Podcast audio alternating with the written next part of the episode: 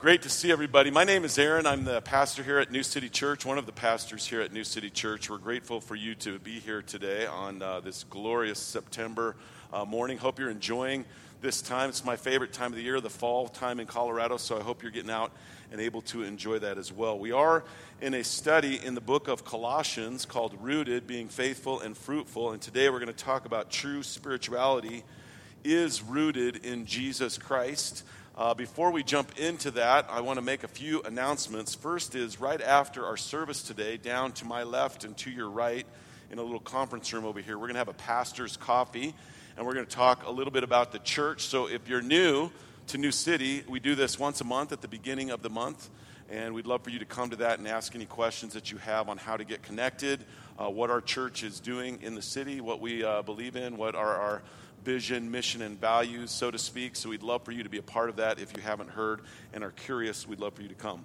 Uh, women's, excuse me, training day is this, uh, not this Saturday, two Saturdays from now at 9 o'clock.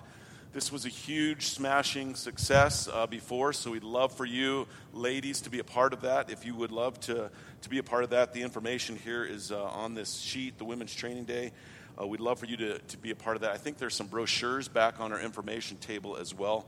So please think about being there and sign up on the city if you're interested so we can plan accordingly for breakfast and whatnot.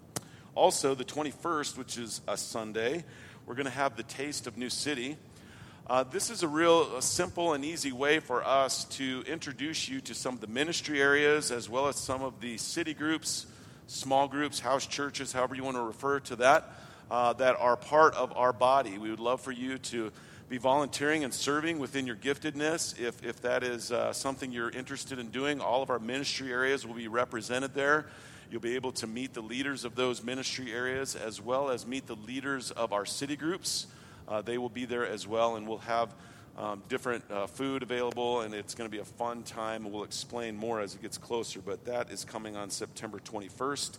And then, last but certainly not least, a premarital class uh, Sunday, uh, the 21st, and Sunday, the 28th, from 6 to 8. We're going to be talking about marriage. So, if you're interested in getting married and engaged or wanting to be engaged, that would be a great class for you to be a part of. All right. Those are the announcements. Quite a bit going on. Check out our website as well.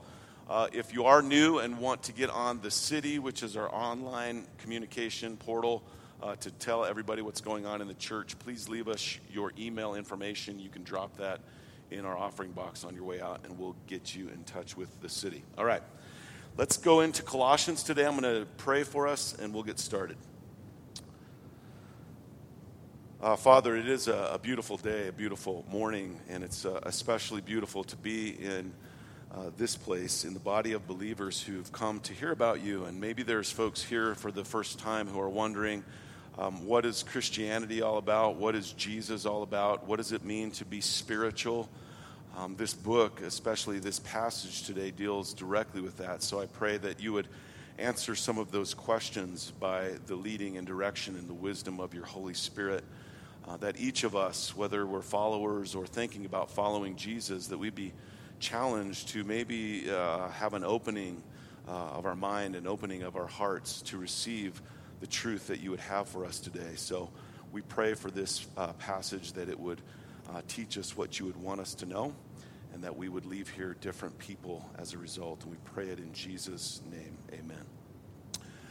I don't know who this quote is attributed to, and I don't even know the exact quote, but someone, and some people believe that it was Einstein, said that within every person there is a God shaped vacuum that can only be filled by God, by Jesus Christ, uh, um, saving that person and enlivening them to who God is in that relationship with God. If you know who that is, um, you're smarter than I who made that quote. But there's a truth to that, right? That each one of us has been created with a spirituality, with a, a, a place in our life that is void and we try to fill that with a lot of things, and Christians believe that it can only be filled by Jesus Christ. But a lot of us pursue many different paths of spirituality to try and, and fill that particular need, that particular longing in our life.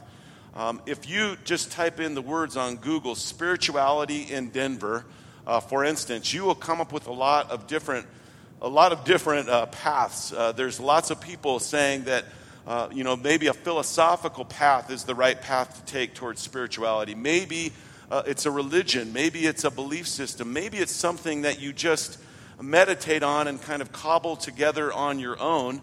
And, and that is the exact kind of environment that Colossae, this city that Paul wrote a, a letter to, or the church in Colossae, that's the environment that they were in. They're trying to discover what is true spirituality look like.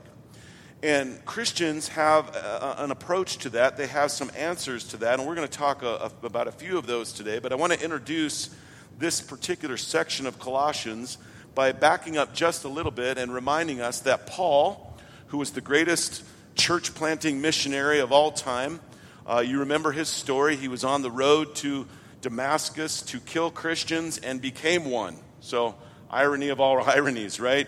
Um, a voice came from heaven, a light shone. Paul had this experience with God and was saved by Jesus Christ and became a Christian who now went from his former life into this new life in Christ and began to preach the good news of Jesus and start churches and write letters telling people what they needed to know about Jesus Christ. And he's writing this letter to the church in this city. He had never actually visited this city, which is really interesting. Uh, um, a man named Epaphras had come to Ephesus probably to do business or some sort of uh, uh, living there or whatever it was, and he heard Paul preach the message of the good news of Jesus Christ. And he was so radically transformed that he went back to this city, which was a Greek city, uh, somewhat pagan. There's a lot of philosophy going on, but he went back to the city and talked with other people about Jesus and a church began to emerge from the preaching of the gospel. And I go into that quite, quite a bit because Epaphras was a normal Joe. They should have named him Joe instead of Epaphras. He, he was just a normal guy, okay? He, he was a guy who went to a place, Jesus changed his life, and he went back to the people he came from and spoke the good news of Jesus to them, and their lives were transformed as well it's a message for all of us that, that we are to be that kind of people as followers of Christ, not theologians per se, not uh, super Christians, not super dynamic or, or charismatic speakers, just people who tell people about Jesus in a very natural way. Epaphras did that and went home and told the people in his city, and this church started. And the Colossians, uh, later on in their development as a church and their growth as a church, began to deal with improper views of spirituality. Um, the Bible has strong words for it. It's basically false teaching. Okay, so people were trying to fill that spiritual need in their lives with an improper view of spirituality, and because of that, they were following a false teaching. And Paul, throughout his letters, especially in Colossians, talks about what some of those false teachings are. And I want to run through those and see if any of them strike a chord with uh, some of us here today. The first is legalism. Legalism. Uh, you may have heard that term, you may not know what exactly it means, but legalism is basically saying, I'm going to follow the rules, and by following the rules, whatever those rules are, uh, that is the true path to true spirituality. So I'm going to morally behave. I'm going to be a moral person based on some moral uh, um, you know, calendar or moral behavior sheet that I've got for myself, if I will just follow those rules, that is the path to true spirituality. Um, Paul, prior to coming, uh, be, becoming a Christian, was one of those people who said, if I follow the rules, if I know all the right facts, if I do the right things and modify my behavior in terms of a legalism, that is the path to true spirituality. There is also in Colossians paganism. Now, this one might be like, well, I'm not a pagan. I'm not, you know, dancing around fire and throwing things at whatever or covering myself with animal blood, whatever, you know, it is that you think pagans are. The Bible defines paganism in, in Romans chapter 1 as those people who are worshiping the created things rather than the creator. So, paganism can come out uh, uh, in many different ways. It can come out in sexual relationships or money or other types of situations, career, where you're uh, worshiping a created thing, something that God made, rather than the Creator Himself. That is a simple uh, definition, maybe a, a little too simple, but it's a simplistic definition of what paganism is. It's following your desires, and that is the true path to true spirituality. There were those folks. And then there was maybe more of our crowd, uh, the philosophy crowd. This crowd believed that follow your intellect, grow your intellect, and that is the path to true spirituality. So get a lot of degrees and get you know, a lot of information and, and, learn from all the greatest philosophers and teachers of the day. And as your intellect grows, you will become more spiritual. And then there was a fourth crowd that basically mixed all these things together. And I would say this is probably more characteristic uh, uh, of our culture that we mix things together to form a religion that's governed by us. We make up our own religion and what we're doing in that uh, instance is basically worshiping me. Um, that's what's going on in Colossae. I don't know if, if that's uh, something that, that is going on in your life, but that's kind of what people are saying is the path to true spirituality legalism, paganism, philosophy, or a mixture of all those things. And Paul, in his introduction to the Colossian believers, those who said, I am a follower of Jesus Christ, they've been radically given new life because of the power and the calling and the direction and the wisdom and the power of the Holy Spirit. Jesus has changed them. He says to them, You're living in difficult times.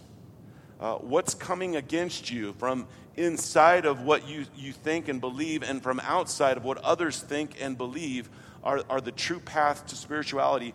Those particular things are, are coming at you. It's very difficult. And so he says, and I love it. Um, he says, Grace and peace to you. Okay, so we talked about it last week. Followers of Jesus Christ, you need a lot of grace. It's not that you need grace to become a follower of Jesus. That's for sure true, and that is the biggest place that we need grace. But we need grace to continue to grow.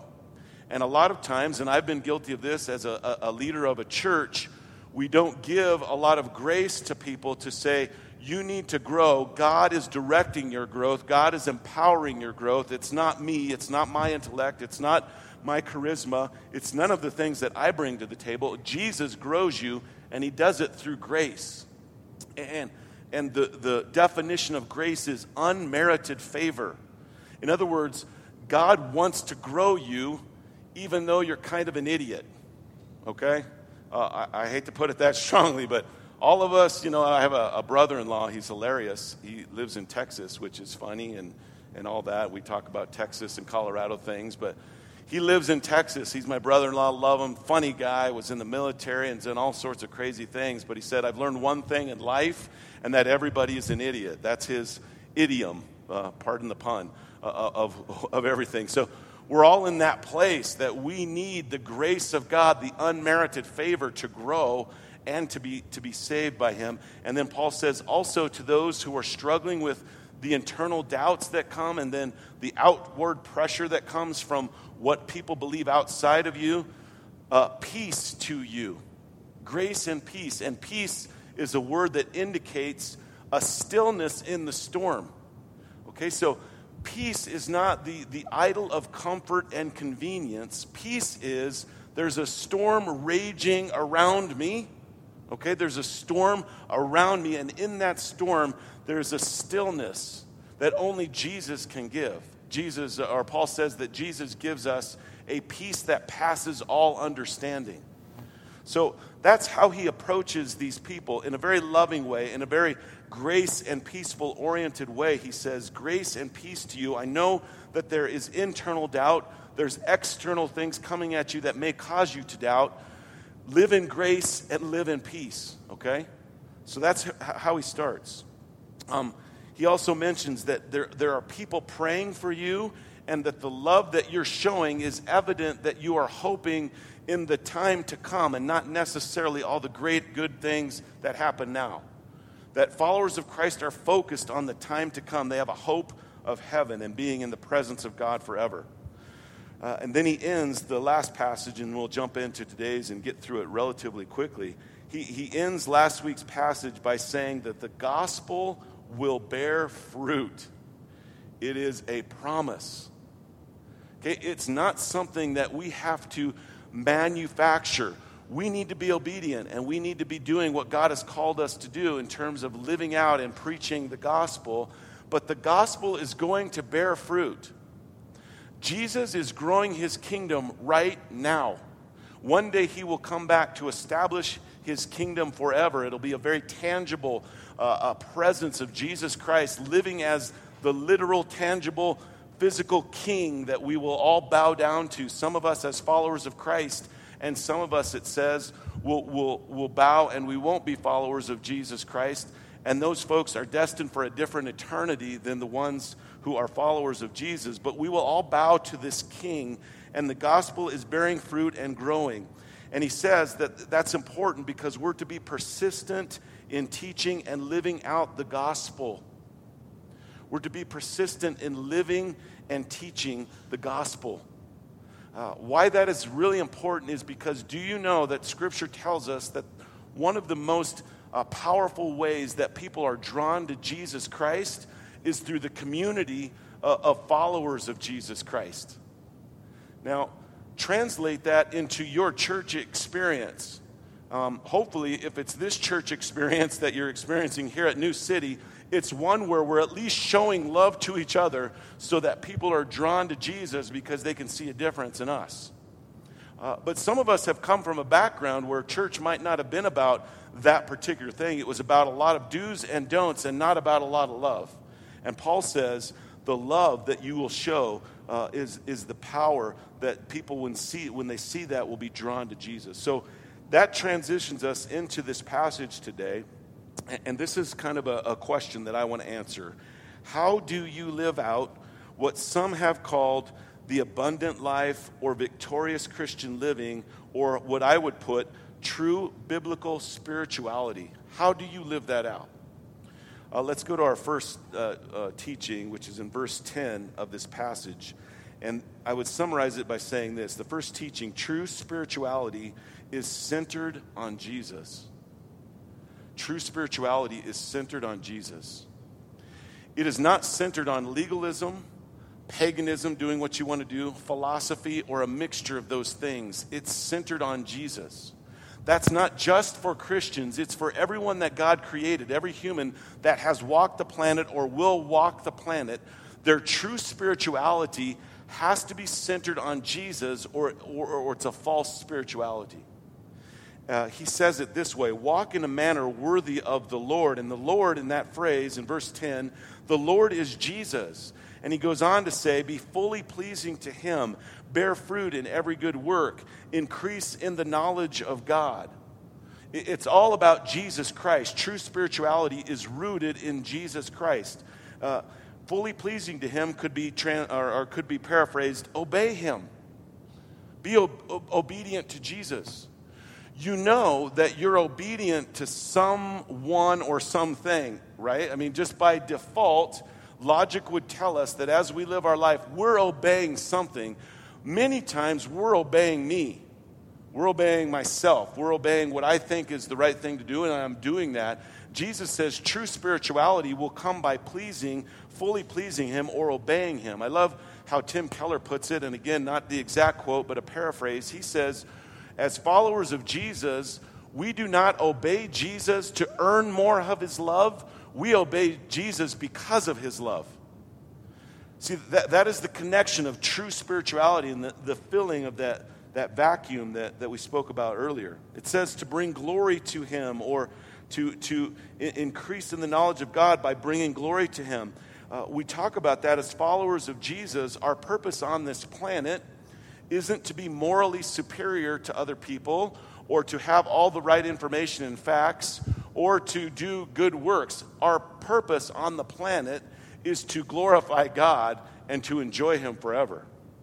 And out of that will spring all of those other things. We will know more about Him. We will want to serve people. We will want to love people. But our purpose on the planet is to worship God 24 hours uh, seven days a week. All that we do is done for God. Your spirituality can be understood by what you give your devotion to. So some of us think, uh, I think I, I'm on the track of true spirituality, and the question can become, Well, what are you giving uh, uh, your time? What are you devoting your life to? That is what you worship. If it is not the glory of God, then it's something else, and it would uh, fall into one of those categories of a, of a false worship or a false teaching. Um, it wouldn't be true spirituality at that point. He also says in this little verse that we bear fruit in every good work. An outflow of our bringing glory to God is seeing His fruit, His good news, His gospel, the message of Jesus Christ multiplied in our lives and in the lives of other people. It's just a natural result of true spirituality that there is this bearing of fruit in every good work, that we want to see the gospel move forward and we want the good news of Jesus Christ to move forward into our lives and the lives of others. And then he says, increasing in the knowledge of God. Now, this was an interesting thing to say to the Colossians because they were in a, a, Greek world that had this thing called Gnosticism, which was a secret knowledge that if you were truly spiritual, you had the hidden keys and mysterious knowledge of how the universe worked and how to be more spiritual. And you would somehow, through different uh, exercises and practices, you would become more spiritual. It was, it was like earning your stripes or earning your, your badges of spirituality. It was Gnosticism. And the knowledge that Paul is talking about is not a secret knowledge like the Gnostics uh, talked about, it's a knowledge that has been plainly given to us in God's Word. In contrast to the knowledge of the culture, which was highly esteemed, to be knowledgeable was to be powerful in that culture. To be knowledgeable in terms of true biblical spirituality is to know God through His Word, and that is a sign of true spirituality. There's a desire to know God more. Now, practically, what does that mean for a church? Well, for us, it means on Sunday mornings, we're going through Scripture. We're, we're going to teach you in the best way we know how by the power of the Holy Spirit the Bible. It's not so you know more facts, but it's so that you are closer aligned in relationship to God through the facts about God, but there is a knowledge of God that you need to know. Uh, I, I, can tell a, a believer who is on a track and on a trajectory of seeing great things happen in their life because they have a thirst and a knowledge for God. They're at Sunday morning stuff when we're teaching the Bible. They're at a city group learning the Bible. They come to classes to learn their Bible. There, there's a hunger and a thirst to increase their knowledge of God. Not a secret knowledge, a knowledge that's clearly given to us in, in His Word. Let me move to the second uh, uh, teaching in this passage, and that is that true spirituality is attained by the work and the power of Jesus. We see that in verse 9 and then verse 11 and 12. True spirituality is attained by the work and power of Jesus. Um, Paul, really interesting when he's talking about how he hopes the Colossians are, are grown up in their faith and how they are, they are truly spiritual as Jesus would have them be. He, he starts with a prayer. And that prayer, number one, is directed to God Number two, it's on behalf of others. And number three, it's for the sake of being filled with true spiritual wisdom and understanding. Now, why would Paul pray that? Because uh, this is the answer. Paul b- believes and knows that our minds are clouded by sin. We seek our own way. There, there is no one who thinks righteously or rightly about God. We all have a clouded understanding and view of God, and Paul says, for the sake of you being filled with true spiritual wisdom and understanding, I'm going to ask God to open your mind, to take the cloud away, to, to, to have the cloud lifted, and for understanding to be given to these people. And then he also prays for endurance and patience with joy. Uh, that is true power. Uh, Paul, you know, is seeing uh, in the Greek world a lot of people who said intellect is power, maybe riches is power, my career is power. What he says, endurance and patience with joy is an, an exhibition of true power in Jesus Christ. He will raise up an endurance and a patience with joy in a person who is a follower of Jesus Christ, wanting to be transformed, wanting to see God's work um, uh, uh, uh, evident in their life. So the desire to have power is always a dangerous one unless it's a desire to see the power of God manifested in the world and in the life of the believer. So we all have this natural desire hey, I want, I, I, want power. We wouldn't call it that, we might call it something else, but I want to be smarter in my job, which isn't a bad thing. I want to have more money, which isn't necessarily a bad thing. Where those things get bad is when those the desire for power becomes something that is selfish or personal rather than to see the power of God manifested in the world and in the life of people around us and in our own life. That's true. That is true power. And it's the true power that's an enduring power, a patient power, and a joyful power. Looks a lot different than what we esteem as powerful. I'm going to move on to the third um, teaching, and then uh, we'll, we'll wrap up our time here relatively shortly today. True spirituality bears fruit in the heart of the believer by the power of Jesus. Do you notice the theme throughout this deal? You cannot uh, empower yourself to be truly spiritual. Jesus has to do it. It's His work from the beginning to the end. He is making us what He wants us to be. And, and, and the fruit in the heart of the believer is done by the power of Jesus. In verse 13 and 14, it says that we're delivered from the domain of darkness. Delivered from the domain of darkness. Through Jesus Christ, we, we see what, what um, scholars would call true truth. Um, I, I might be bold in saying this, but we're constantly being lied to. We're constantly being lied to. And it's such an oppressive deception that Paul would call it a domain of darkness. That there is an inability to see the truth of God, to see true spirituality in Jesus Christ, because there is a domain, and this word domain is a, a rulership, a kingdom of darkness that, that is out to deceive and destroy. Uh, uh, we would say, as followers of Christ, that it's led by Satan, who, who it talks about in Scripture is, is like a roaring lion seeking to devour, seeking to destroy people.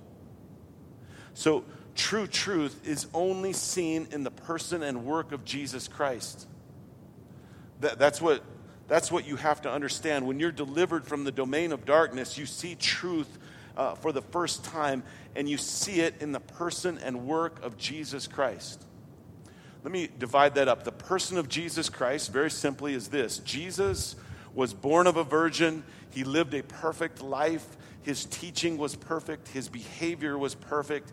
His, his being was perfect. He was still a man and still God, 100% equally at the same time. But as uh, the God man, he lived a perfect life. So the person of Jesus Christ, what he said, what he did, what he taught, is perfect, true truth.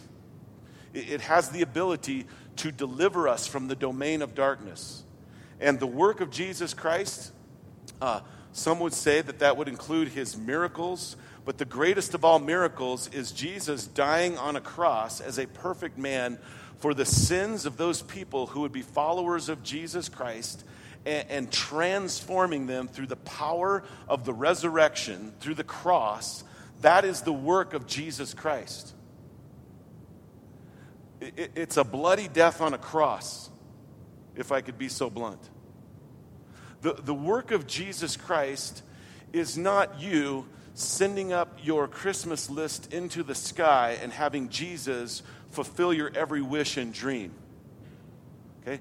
The, the, the work of Jesus Christ is not the self empowerment that you desire that Jesus would give you. It's not Jesus getting you out of a bind. Uh, he can do that, by the way, but it's not that. The work of Jesus Christ is the cross. And we are delivered from the domain of darkness by that work. That is the true truth. If you want to know anything about life, anything about following Jesus, anything about true Christianity, you have to start with the cross of Jesus Christ. Why did it happen? What does it mean? What is the power of that? Paul says that he's sick and tired of preaching anything else other than Jesus Christ crucified. That is the true truth. Uh, I, I spend some time on that because I think we don't see that in light of how Paul says how important it is that the true truth is only seen in that person and work of Jesus. It's revealed in Scripture.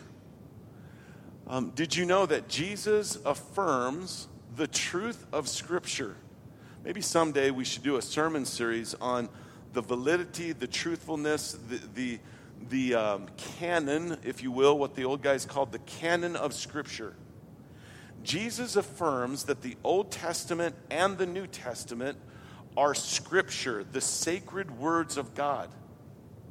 Not to be played games with, not to stand over Scripture and say, well, I think it means this, or I don't like that verse, and I'm going to take that one and change it a little bit to fit what I want it to be. Jesus says, if you want to know and follow Jesus, Jesus says that the Old and New Testaments are the words of God. He affirms them over and over again. And again, if I, if I could go into it in more detail, I would. I just don't have uh, the opportunity this morning. But that is the true truth. It's revealed in Scripture. Now, what happens when we go to Scripture and we see something that we don't necessarily like? Well, um, you lose. Okay? I mean, hate to put it in the win loss category, but God wins. He, he is the truth giver. His word is perfectly 100% true. Every word of it, as, as presented to the, the writers and how they, they put it on the paper, all of that is the true truth of God. It's able to deliver us from the domain of darkness. True truth will bring, out, uh, bring you out of the darkness and out of other wisdoms and out of other philosophies. That is why we are so passionate about the Bible. It's not for us, and I believe me, I accept it, and many of us would accept it. We have used the Bible as a battering ram to win an argument. Uh, I, I was over here at the University of Denver in 1987, um, long time ago.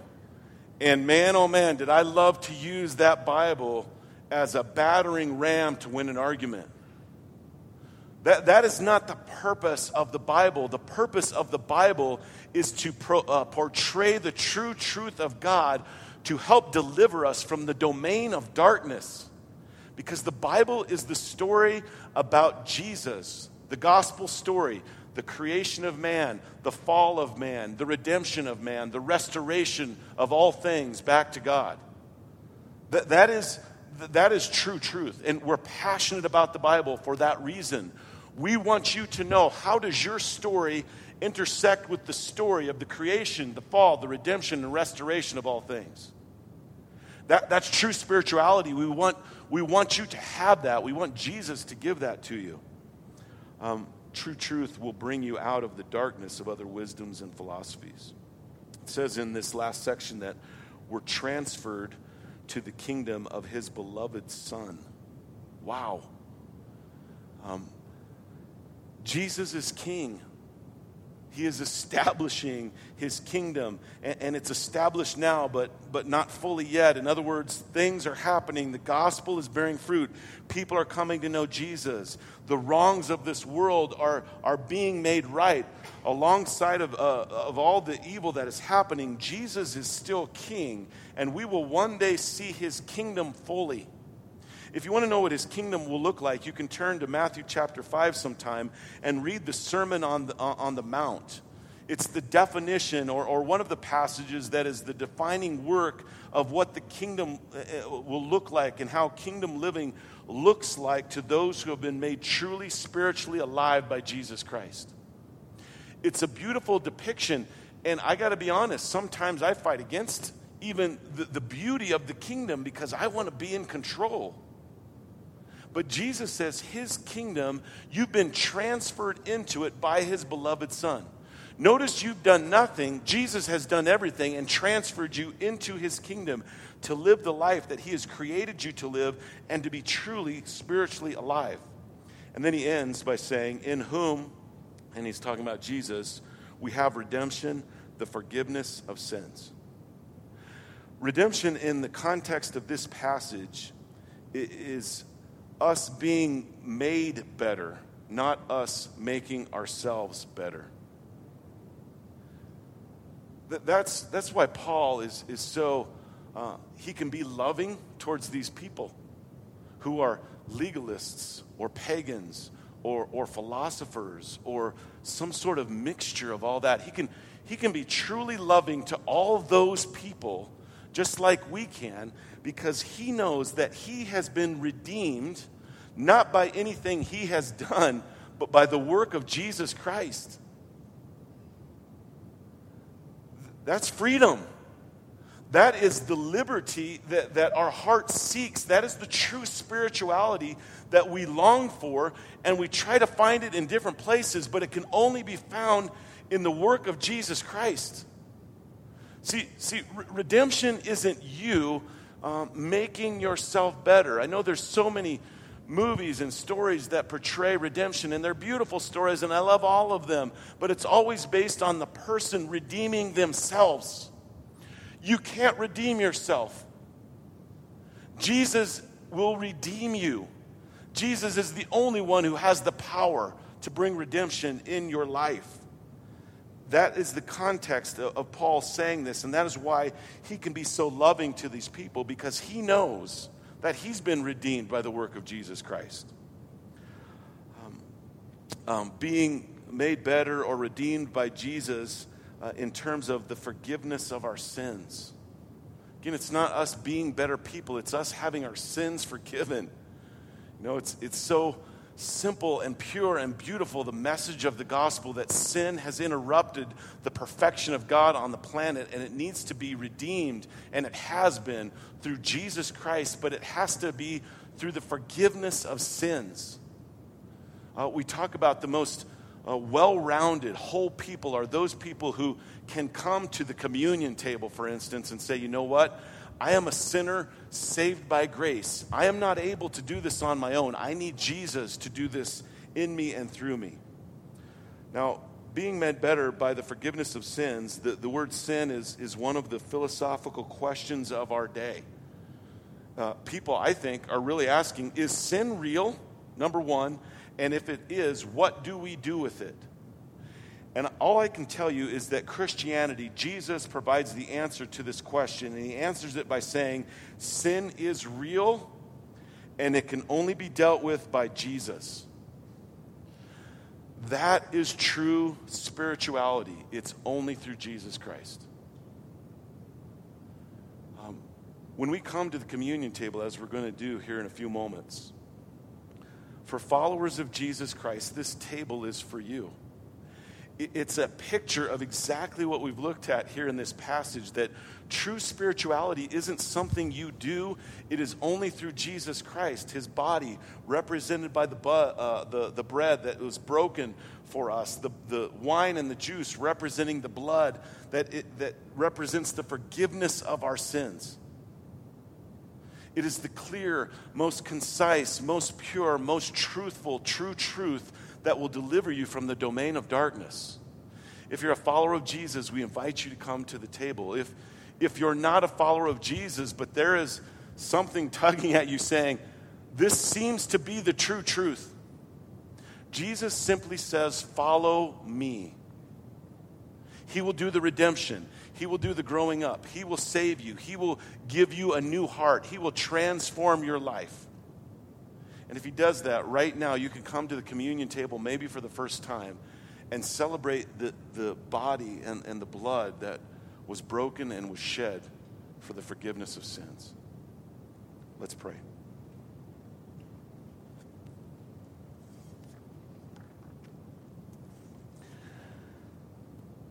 Jesus, uh, we're so glad, so thankful that Paul, in his writings to this church in Colossae, um, would tell us that it's only through Jesus Christ that we can have true spirituality. It's only through the blood, the, the death, and the resurrection of Jesus Christ that we can have true truth. We're thankful for the Bible, which is your, your sacred word, which we're passionate about, but we don't want to use as just a battering ram to win arguments. We want it to be uh, what it's called a, a life giving message through the power of Jesus and through the Holy Spirit's wisdom and direction, our lives can be changed. We want to increase in our knowledge of God through the Word so that we would uh, understand what it means to be truly spiritual, truly whole through the blood and, and sacrifice of Jesus Christ. As we celebrate communion this morning, I pray that um, those who may not know you would be convicted of their sin. They would not necessarily just wear it uh, uh, as, a, as a badge of guilt and shame, but they would take that guilt and shame to Jesus, who is the only one who can relieve it. Thank you. As we sing to you, as we give of our tithes and offerings on our way out this morning, we we want to worship you with our whole life, our whole heart. Enable us to do that by your power, we pray in Jesus' name.